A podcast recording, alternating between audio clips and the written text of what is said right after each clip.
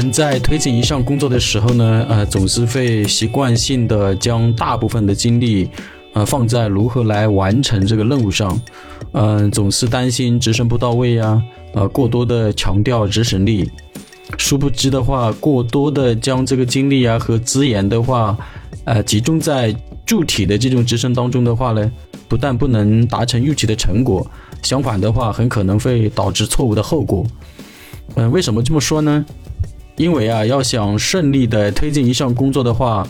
光有行动是很难达成预期的成果的。那么该如何来做呢，才能圆满的完成一项工作任务呢？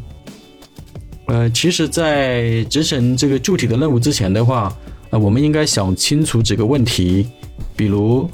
这件事情做成了会是什么样子的，现在要努力解决的是什么问题，任务完成以后将会出现什么样的变化等等就是要多去思考。那其实的话，一项工作的顺利推进的话，包含了5个必凡的步骤。这5个必凡的步骤就是启动、计划、执行、控制与总结5个步骤。因为执行的话，其实只是其中的一个步骤，而且在执行环节中所投入的精力或者时间的占比的话，大约只占 25%。 我们来分享一个精力占比的案例吧。启动 5%， 计划 30%， 执行 25%， 控制 30%， 总结 10%。 很多人可能想象不到吧，甚至于难以接受，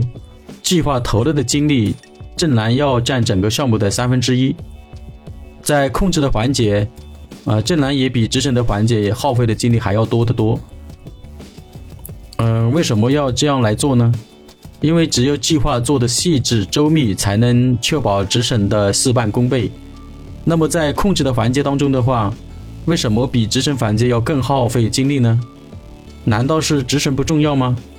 当然不是这样的，执行很重要的，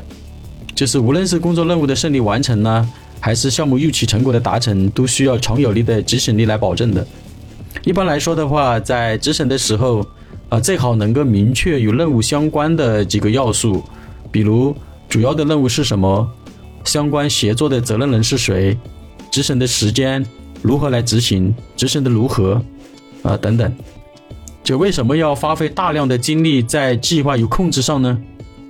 因为在这个计划与控制的环节的话，就无论是深度思考的密度，还是对于全局的谋划，以及风险的识别与管控等投入的这个精力的话，其实都是远远大于执行环节的。为什么有些项目要么远超预算，要么问题频发，要么未见成效？其实主要是因为在这个启动的这个环节当中呢，纠结犹豫，然后错过了最佳的这个时机。那么在计划的环节的话，又马虎了事啊，然后在控制的环节呢，又疏于管控与防范，等等类似这样的情况吧。那最后一步就是总结了。那么这一步的话，也是大多数人比较容易忽视的。其实总结是非常重要的。为什么总结很重要呢？因为工作任务或者项目的全过程来进行这个总结的话，主要的目的就是要分析出这个问题的困难啊，然后发现问题的这个出现的这个问题点啊，然后来从中来吸取这个经验与教训，从而的话来制定这个纠正预防措施，为下一个工作任务的顺利完成提供解决方案，或者是提供解决方案的参考。很多的计划之所以会失败，主要是因为缺少了在行动之后的这个反思跟总结。如果沿着这个错误的地图或者是偏离了正确的方向，那么执行的再好也是徒劳无功的。所以的话，要想圆满的完成一项工作，要想这个项目进展的胜利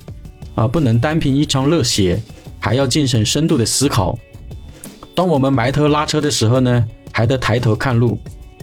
把更多的精力放在计划与控制上，不仅仅是一种重要的认知，更是为执行沉淀更多的力量。